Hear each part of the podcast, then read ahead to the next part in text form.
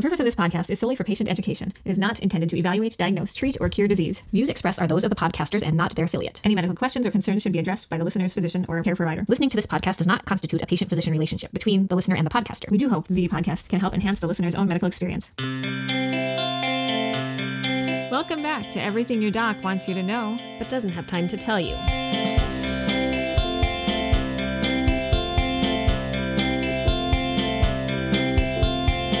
Purpose of this podcast is to educate and inform about health matters affecting adults. From latest research updates to tips on navigating the healthcare system and everything in between. I'm Kirsten. And I'm Lindsay. Welcome. Yes. How are you, Lindsay? I'm great. I think we have a great show for you today. Yes. So, September is Suicide Prevention Awareness Month nationally. And so we wanted to focus on depression and suicide prevention. And so we have a special guest with us today. So I'll introduce her a little bit here and you can join me, Lindsay. So sure. Emily Gard is a licensed individual clinical social worker. She's nationally certified mental health first aid trainer and has over 10 years of experience in the field of social work. She earned her undergraduate degree from Concordia College and a master's degree in social work from the University of North Dakota. She initially worked as a chemical dependency social worker before pursuing a graduate education degree. Currently, Emily's employed by Sanford Health as an integrated health therapist. And she was named Sanford Health Clinical Employee of the Year in 2017. When Emily's not at work, she enjoys spending time at the lake with her husband and her five children. We're very glad she's joining us today. Yes.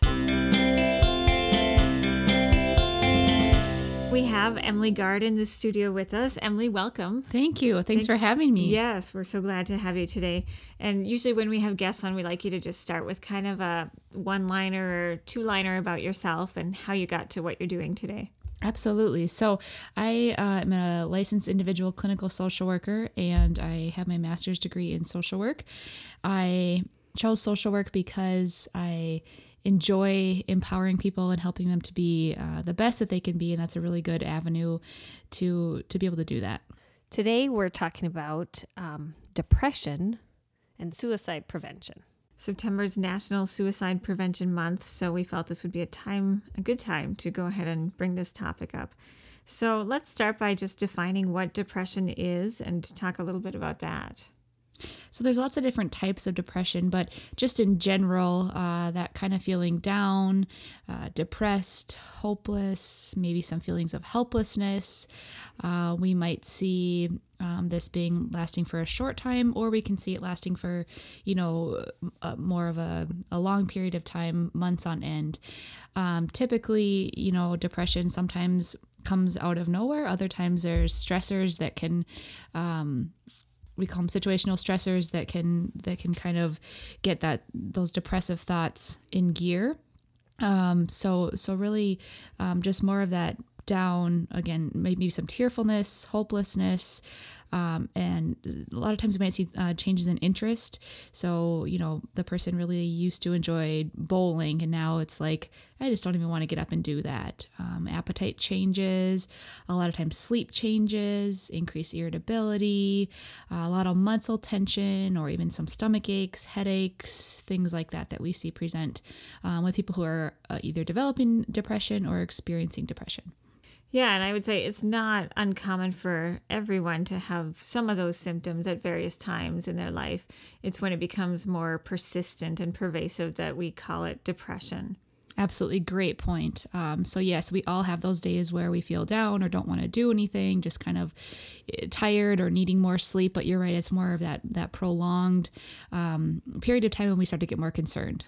And I think sometimes we see uh, people in our office who are experiencing their depression in more physical symptoms too. Um, so, fatigue is a big one. Absolutely. A lot of time, nausea or upset stomach. A lot of GI concerns too. So, that diarrhea, like you said, upset stomach, um, those things that aren't always the, we don't think of depression as being the, the first cause all the time. Right, and that can change too throughout the lifespan. Where I think in younger people, like kids, we tend to see more of the GI stomach aches, that kind of thing.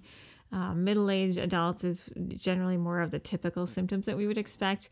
And then what about in older adults? Older adults, we might see um, more isolation, um, those changes in, in wanting to do things, sleeping more, irritability, uh, increased frustration levels can be sometimes a sign. Um, yeah, yeah and I would things. say irritability and that frustration is definitely what I tend to see in patients in that older population. We have the slowed thinking. Sometimes it can mask and look like uh, dementia or changes in memory and thinking. Um, and that can just be a symptom of depression in the older adult. Great right. point. Kind of, what do you think is the difference between just sadness or grief and depression? So, um, sadness and grief would be a, a a more typical response to a stressor. Um, for instance, the death of a loved one, um, it would be typical that uh, somebody would be really tearful about that and maybe have changes in sleep, some irritability. Um, but we typically would then see that that stressor ahead of time, whereas depression, we don't always have a cause. It's more that or organic in nature. I think that's a great point to bring up because we sometimes um, question, you know, are we handling these stressors well? Am I am I depressed? Um, we really want to look for those those red flags if they continue to persist, um, you know, for for more than that kind of month to two month time period after after that stressor. And I think starting to affect other areas of your life might be a clue too. You think? Absolutely. I always like to think of it too as, you know, depression and, and all mental health um, illnesses really affect your ability to to live, laugh, and love those kind of main areas of your life. Um, as cliche as it sounds, it, it really does impact, you know, our relationships, our jobs, um, and just our overall quality of life.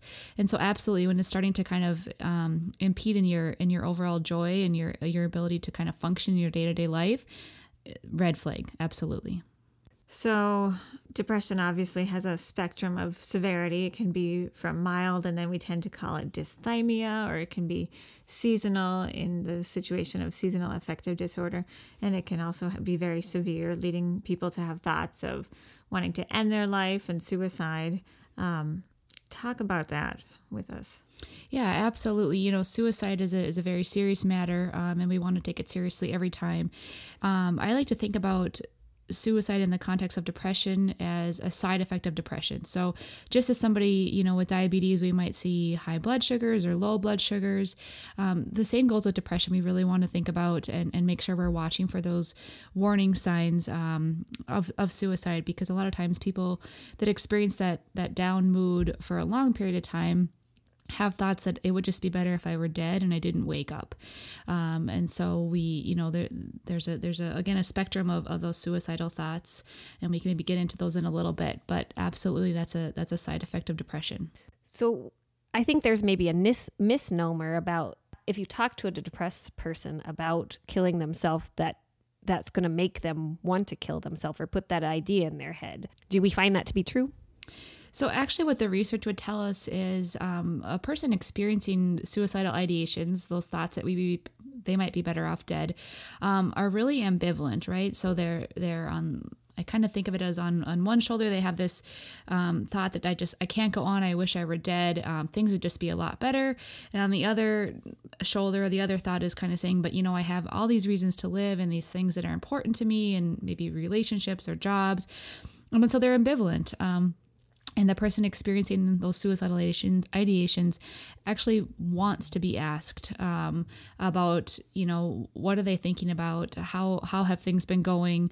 Um, and and have they been thinking about killing themselves? So so in fact you know while we as a person that are are asking either a loved one or a patient about suicide um, can maybe have some of that um, fear or uneasiness about asking them, it really is been proven that it um, is not going to place ideas in their head that they haven't, that person hasn't already thought about.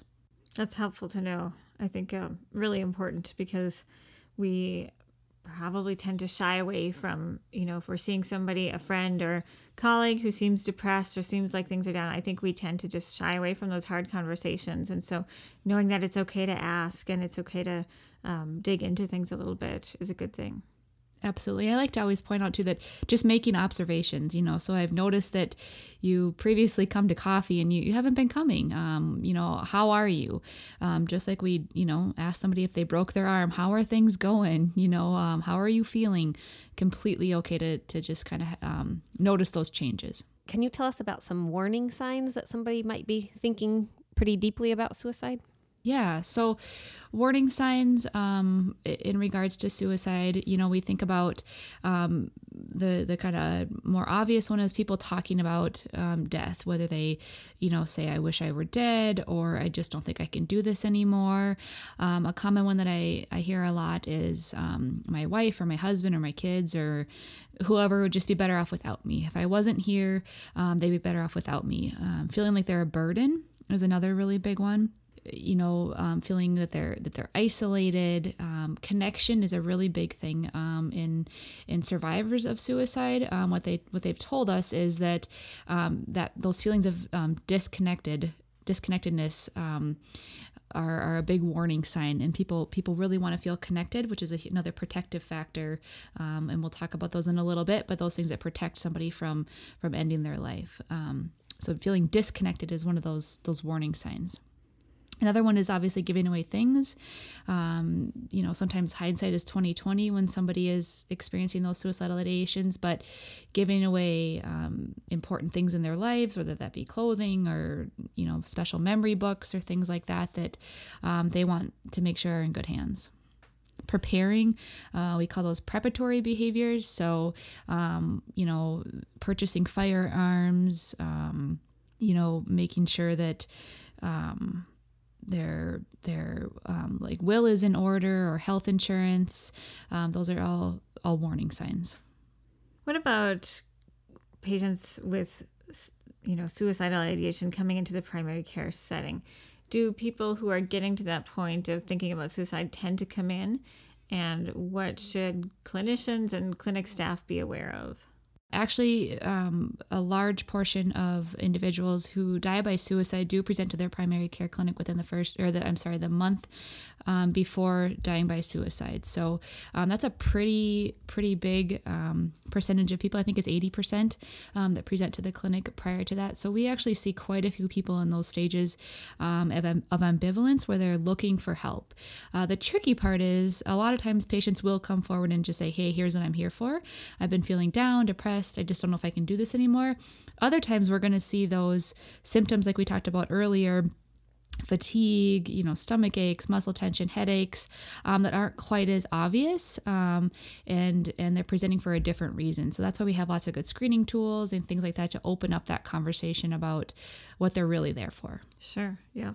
And so, as a friend or a family member, if you see somebody, or as a physician, if you see somebody going through kind of these changes what's the next step? This is a hard thing to observe and um, feels like you would maybe be intruding on someone's personal space to um, jump in and say something. So, what what should one do? Yeah. So if you're concerned about a loved one or a patient or a friend, um, colleague, anybody, the most important thing I would say is ask, right? Um, or, or, or, you know, make those observations. Um, I'm noticing, I'm concerned. Um, the thing I like to, to really make sure that we talk about too is, is using the word suicide is completely okay. Um, sometimes we feel a little bit hesitant to, to ask um, those to use those exact words but you know are you feeling like you um, are going to kill yourself? Um, do you have thoughts you wish you were dead, could go to sleep and not wake up? Um, do you have thoughts of suicide? Um, just asking the person if um, if they are thinking about suicide is completely okay. We don't need to shy around shy around the topic. Sure. Yeah, there's such a strong stigma associated with it that I think it's still um, definitely a difficult thing for people to talk about. Absolutely. Mm-hmm. Mm-hmm. I think that's, you know, the more that we talk about it and the more that we um, are, support individuals that are struggling, the, the better we can um, kind of work together to decrease that stigma. Yeah, and that's a really interesting point, too. You know, I think when people have physical illnesses, we tend to help them, support them. Their friends tend to gather around them. And mm-hmm. I think the opposite is probably true with mental health issues. Absolutely. I think that you hit the nail on the head. Um, I like to think about it as um, somebody is diagnosed with breast cancer, mm-hmm. and you know we kind of rally around them. We might buy a T-shirt, we buy bracelets, we bake casseroles, we send them cards, we call, we text. I mean, you name it, right? Like yeah. we we do it. Um, and somebody that's you know struggling with depression or anxiety or any other mental health concerns, um, typically we we move away. Mm-hmm. Uh, we don't really move towards. We might even talk about them to another person or to a coworker or to a friend, and hey, do you know how so and so is doing? Um, and really, you know, like we talked about before, that connectiveness is really important. So reaching out directly to that person and saying, hey, how are you doing? Sending a quick call, um, text, whatever it might be, so they know that they're not alone. Mm-hmm. What are ways that we can do that when we're somewhat fearful of the behavior that they're exhibiting? Like fearful for your own safety um, because of how their mental illness is, is showing them to be a little more erratic or aggressive than their normal um, so yeah, if you you know are, are fearful, you always want to make sure you keep yourself safe. Um, law enforcement is always a great option and will accompany you to a situation if you don't feel comfortable. Um, a lot of times, you know, we might see somebody that's um, escalated, whether that be you know a raised voice, yelling, um, and typically what that really shows us is that they're scared. That person is scared, um, and so what I have found helpful is to say, you know, by by you screaming or yelling, I'm feeling nervous and then typically that person will say, I didn't mean to make you nervous. Uh, and so, really kind of um, helping them to feel comfortable in the situation. And sometimes that means saying nothing. Sometimes that just means sitting there and letting that person, um, you know, get their point across, whichever way they want to do it. Um, right. Yeah. And I think, you know, it's a, it's a difficult situation. So, if it was somebody who was a friend or acquaintance who you knew but weren't close to, maybe, you know, had sent a few text messages back and forth what what should your level of involvement be in that situation when you notice a change? So I would say that level of involvement, um, even if it's you know acquaintance or somebody that you know, okay, should be pretty high um, because that person, you might be that one person that they know that they can reach out to, even if you aren't close in other areas of your life. Um, people are always they remember who they can talk to. Sure. Yeah. So, are there resources that that friends and family can reach out to to get help for somebody or does it always have to be the actual person who's experiencing the the depressive symptoms or suicidal symptoms Absolutely. So there's a lot of different um, support groups. Even if we're just thinking about local support groups, you can usually find those um, listed online. Um, otherwise, there's a lot of national resources resources that are great too. Um, the National Suicide Hotline um, the American Foundation for Suicide Prevention has a lot of great resources on their website for um, survivors of suicide, family members, and so a lot of good resources right there on the website. Great. Yeah. And we can post those links in our show notes. So if anyone wants to check those out, you sure can. Awesome. The other thing, too, that's a really good tool that you don't need training for, or they just ask that you uh, watch a short video, is the um, Columbia Suicide Severity Rating Scale. Uh, and that's just six questions that you can ask anybody um, that you are concerned about, and um, that will kind of help you with their with their risk level. And again, anybody can use that. You don't have to have any specific training. Um, and if you just Google Columbia, or like you said, you can post it on your on the on the notes too. But another great resource to kind of just get your brain thinking about what are some questions that I can ask somebody that's struggling. Sure. Yeah. Thank you. And you were talking about alluded to some protective factors um, for someone who may have thoughts of suicide, but something that protects them from actually going through with it. Yeah, so we're always looking for protective factors when we're uh, talking to somebody experiencing suicidal ideation. So those are those factors that um, will prevent them from dying by suicide. And um, we might look for, you know, relationships that they value. Um, are they futuristically thinking? So I always like to think about, okay, what's coming up that's keeping them kind of engaged and and they're looking forward to. Um, some people are, you know, very loyal to their animals, so that's another really big one. You know, I, I my dog really relies on me, or my cat. Um, children, um, mother, father, you know, those different roles that we play uh, are really big protective factors. Employment, um, those things that kind of keep you futuristically thinking, we consider protective factors. And so, is that something as a friend that you should try to highlight in your conversations? You absolutely could could kind of highlight them and and and help them to kind of outline what are those things that kind of keep you going? What's the mo- one most important thing that you live for? Um, what we don't want to do is guilt someone right? Like so for example if um, they're talking about killing themselves and you say um, but what about your family? What would your family do if you were not here? Um, those are more kind of those guilt and shame comments um, so we really want to kind of, you know, help the the individual that's struggling um, develop that kind of intrinsic motivation for for living, and so developing those protective protective factors and letting them come up with what's the most important thing to live for um, is a good way of kind of getting to those protective factors. I wanted to jump back for a minute. I noticed that a few times you, Emily, said dying by suicide. And can you just elaborate on that a little bit and maybe the terminology that we use or what terminology we should use when we're talking about Absolutely. suicide? So I think that's really changing and I think that can speak to the the overall stigma of mental health and, and kind of the the movement that we've made. Um, but a lot of times people previously would would um, say somebody committed suicide, right? Um, and we like to think about somebody just as they would die of cancer, die of a heart attack. They we die by suicide. We don't com- we commit crimes, uh, we don't commit suicide. Um, so rather we die by suicide. And I think if we can work on that language, it again helps to decrease the stigma. I think that's really and it's good. more Yeah. accurate, right? I mean, that's exactly what happened. Absolutely. Yeah.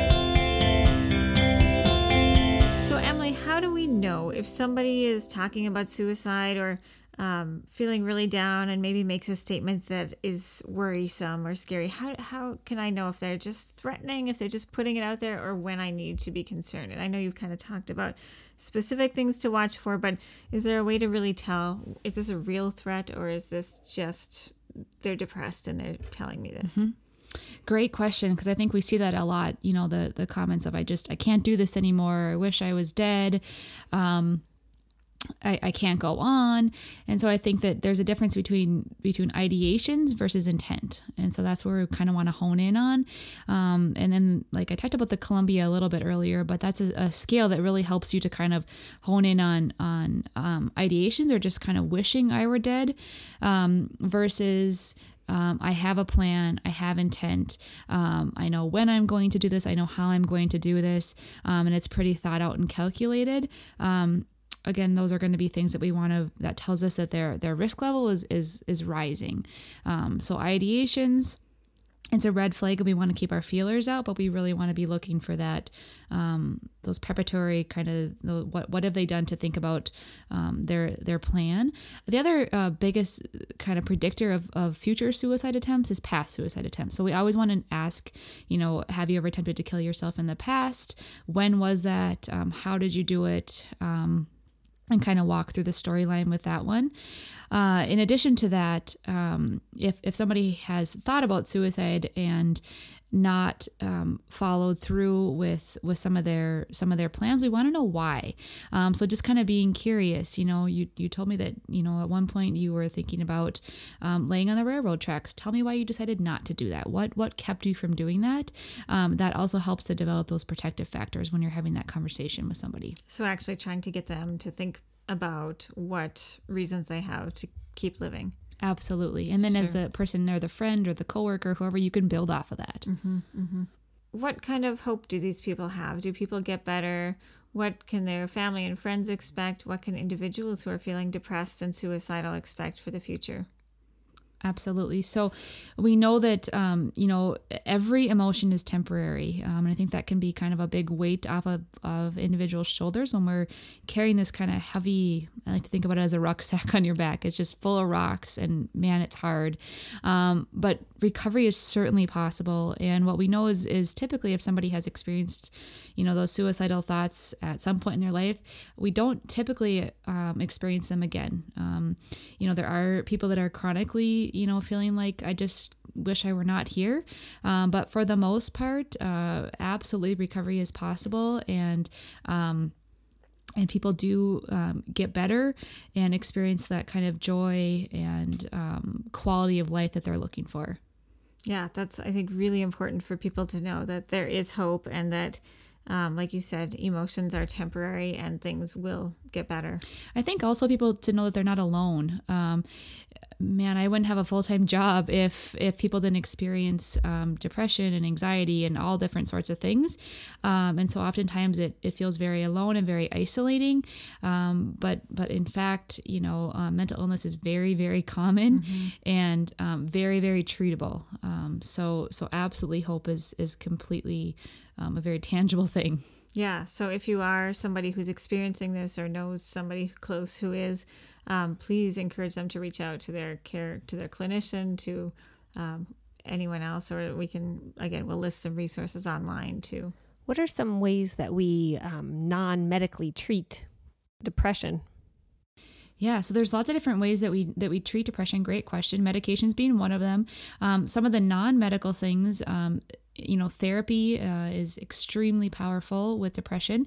Uh, we know that um, you know, behavioral activation, kind of doing those things that we absolutely don't want to do when we're depressed are the things that actually help us the most. So, you know, that that, that exercise, um, healthy eating, um, getting out, um, connecting with with um, with individuals that you find joy in, in being with, uh, relationship building, um, all of those things that kind of get those natural endorphins going uh, for you and those kind of feel good things are, are really helpful. There are several medications that can be used to help treat depression. Um, and Lindsay, you want to start kind of giving an overview of those? Sure. Probably the most common are what we call the SSRIs, and they're selective serotonin reuptake inhibitors. And so they're increasing the serotonin um, that's released between the cells in our brain. So our the serotonin can can have effect on the cell next to it, and that's what um, helps with our mood. And so um, that's a, a lot of medications that are in this grouping. Uh, and sometimes it's hard to know to get the right fit. Um, so some of these would be Lexapro, Celexa, fluoxetine or Prozac, Zoloft or sertraline. Um, I always say the newer ones, Yes. Paxil. Yeah, and each of them has slightly different effects, like you alluded to, Lindsay. So um, some of it is just kind of trial and error to see which one works for an individual. The challenge with these medications, they're very effective. One challenge is that it takes a few weeks to really know how they're going to affect someone. And so during that time, um, keeping a close eye on their, how they're doing is important. Um, but again, they can be very effective. Right. There is, um, after a couple weeks after starting, if somebody is suicidal, a temporary increased risk because of the medications improving kind of motivation and ability to act things out. But um, the full effect of the, those kinds of antidepressants isn't for about four to six weeks after starting it to make the changes in the brain that are necessary. Yeah. And then there's a related class of medications, the SNRIs, which elevate both serotonin and norepinephrine levels in the brain. And again, that can improve energy and improve mood.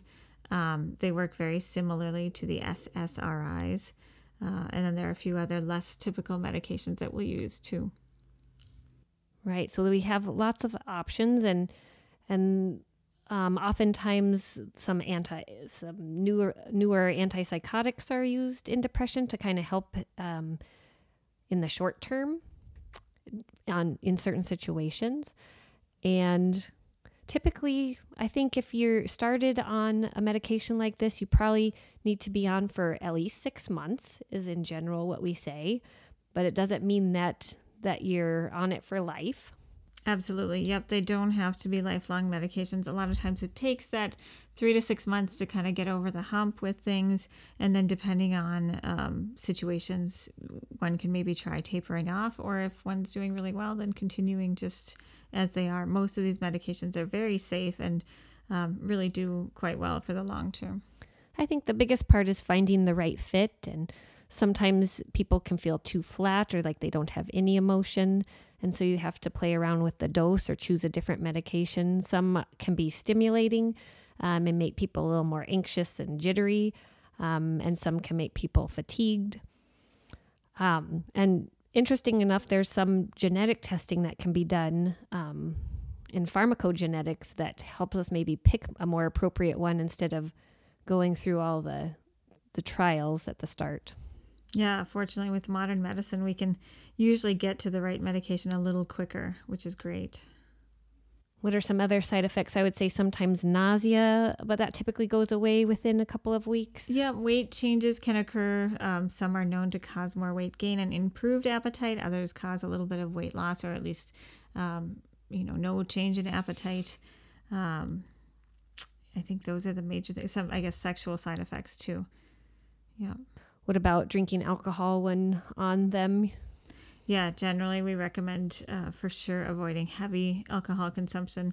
The other thing is alcohol is a depressant, and so if you're somebody who's struggling with depression, then even if alcohol temporarily makes you feel better, um, it it does cause worsened depression. So we do recommend limiting or moderating alcohol intake. And there's some interesting new newer things happening for acute suicide, um, thoughts of suicide or plans for suicide. Uh, there's been some studies on on some new medications that can be used in the emergency room for that, which have shown good response too. In the past, we've used ECT or electroconvulsive therapy, and that still is used at times and can be very effective, but also has some long term side effects. And so, um, the idea that we can use medications, and I think many of them being used are anesthetics, right? That we use for anesthesia, um, really that are well tolerated and don't have significant lasting side effects that can kind of turn things around for somebody. It's really exciting. There's always um, inpatient hospital stays and partial hospital treatments to to get through a severe depression as well, which is often often important and needed. Absolutely, yeah. Sometimes getting somebody out of their regular routine and just getting them to the care that they need can help them uh, get through things. I can speak to the inpatient and, and partial, like you had mentioned. Inpatient um, typically is a pretty short stay until we can get somebody, you know, stabilized and through that immediate crisis. And that partial hospitalization, or we might hear it referred to as PHP, um, is more of a day program uh, where you go to different groups. It's more group based, um, building different skills uh, while doing medication changes. So I like to tell people we can get a lot done in a pretty short period of time and get you feeling a lot better faster. Uh, so those are kind of the, the different levels of, of therapy. And then, of course, outpatient individual therapy, which we know um, is very successful. And it's even, you know, we know that if it's done with medication, a lot of times we can get some pretty good benefit pretty quickly. So there is hope. Yes, and one other thing I would add is exercise. We know that exercise can work. There are studies on it. It can work like an antidepressant, so equal to taking a medication. Um, it can help elevate the mood, boost endorphins, and just help the whole body feel better. Sometimes helps with sleep. So um, that's one thing that I would say it shouldn't be done in isolation if somebody's really depressed, but should be done with the rest of the treatment plan. So, does it have to be like vigorous exercise, or do you typically find that if you're just up and moving? Like, tell us a little bit about that. I think, you know, I would have to look at the studies. I think it is um, more, it takes a little more time to develop or to, to do enough exercise to raise those hormones. So, 20 to 30 minutes, I would say 20 being the minimum, several mm-hmm. days per week. Um, just getting up and walking around probably isn't quite enough, but going for a good 25 minute walk where you're breathing a little bit hard, maybe sweating a little bit, that will definitely work. And I mm-hmm. think there's studies about just being outside as well. So yes. hiking or walking outdoors. Yeah. I was just going to say that that even just being outside those, you know, being listening to to different sounds, you know, things that you can see, maybe feeling the wind on your arms, um, that kind of mindfulness approach is really effective with with that depressed mood as well. Um, so yeah, well, it's you know, you want to we want to get our heart rates up too. It's even being outside and and and having that fresh air can also be helpful. And I think, like you said, mindfulness and the cognitive behavioral training, I think, does a lot with deep breathing and meditation. Can you tell us a little bit more about what's involved with with those kinds yeah. of things? So cognitive behavioral therapy would be kind of the the frontline treatment for depression, and it, with that approach, we really want to kind of look at our thoughts and how that's affecting kind of our emotions and our behaviors. Um, and typically, we can find that they're pretty connected. Um, so so we want to just kind of keep a log of how that's going and, and look for those thoughts that maybe aren't so helpful. And then how can we change those? How can we make them more helpful so that so that our, our behavior in, in the end is changed um, or our emotion is changed how we think about a, a different situation. Uh, mindfulness is also very very um, helpful and really, that's kind of the intention to pay attention um, or to be present. And a lot of people think I have to lay down and be super calm and not move, and I can't have any thoughts come in my head. And we're human, so that's really hard to do. Uh, so actually, you know, being mindful is is it doesn't have to be quite that intense. Um, it's more just kind of paying attention to what's going around you. Um, you know, maybe naming a couple things you can see, a couple things you can hear, a couple things you can feel, uh, taste, smell, um, kind of using all those five senses to be present. You other you uh, also mentioned deep breathing, which is a really helpful thing. Um, we know that kind of um, tells our our limbic system or our system that controls kind of that emotion regulation, right? If a, a bear is chasing us, our limbic system is going to kind of get fired up. Um, and so a deep breath uh, really kind of resets that. Um, and we really want to focus on filling up our, our stomach rather than our lungs. Um, so if we're taking a shallow breath, um, our chest is going to fill up, and that's not what we want because um, that releases more of those stress hormones. Um, so I always tell people to lay on, on, a, on a flat surface and take a deep breath through your nose, let your belly fill up hold it for a couple seconds, two, three, four, and then blow out like you're blowing out a candle. So super, super slow. Um, and if you can sit and do that a couple times a day, people get a lot of great benefit. And do you know, is there any good um, apps for that with today's technology? Ooh, good one. Yes, absolutely. Um, so there's lots of great apps um, out there. Headspace is a really good one. Calm is a really good one. Um, there's um, I believe it's called Breathe for Children. Um, lots of great ones if you just go to the App Store and look for for um, guided meditation. I'm sorry, YouTube has a good ones if you go and look for um, guided meditation. But I'm a big fan of Headspace and Calm are the ones that mm-hmm. I kind of recommend. Yeah, I've heard of most frequently. Well. Mm-hmm. Great. Yeah, that's really helpful. Nice to know that there are many ways out there to treat depression and help people so that we can avoid suicide and help them move forward. Absolutely. We appreciate you coming and talking with us today. Yes, my pleasure. Thanks for having me. Thanks so much, Emily.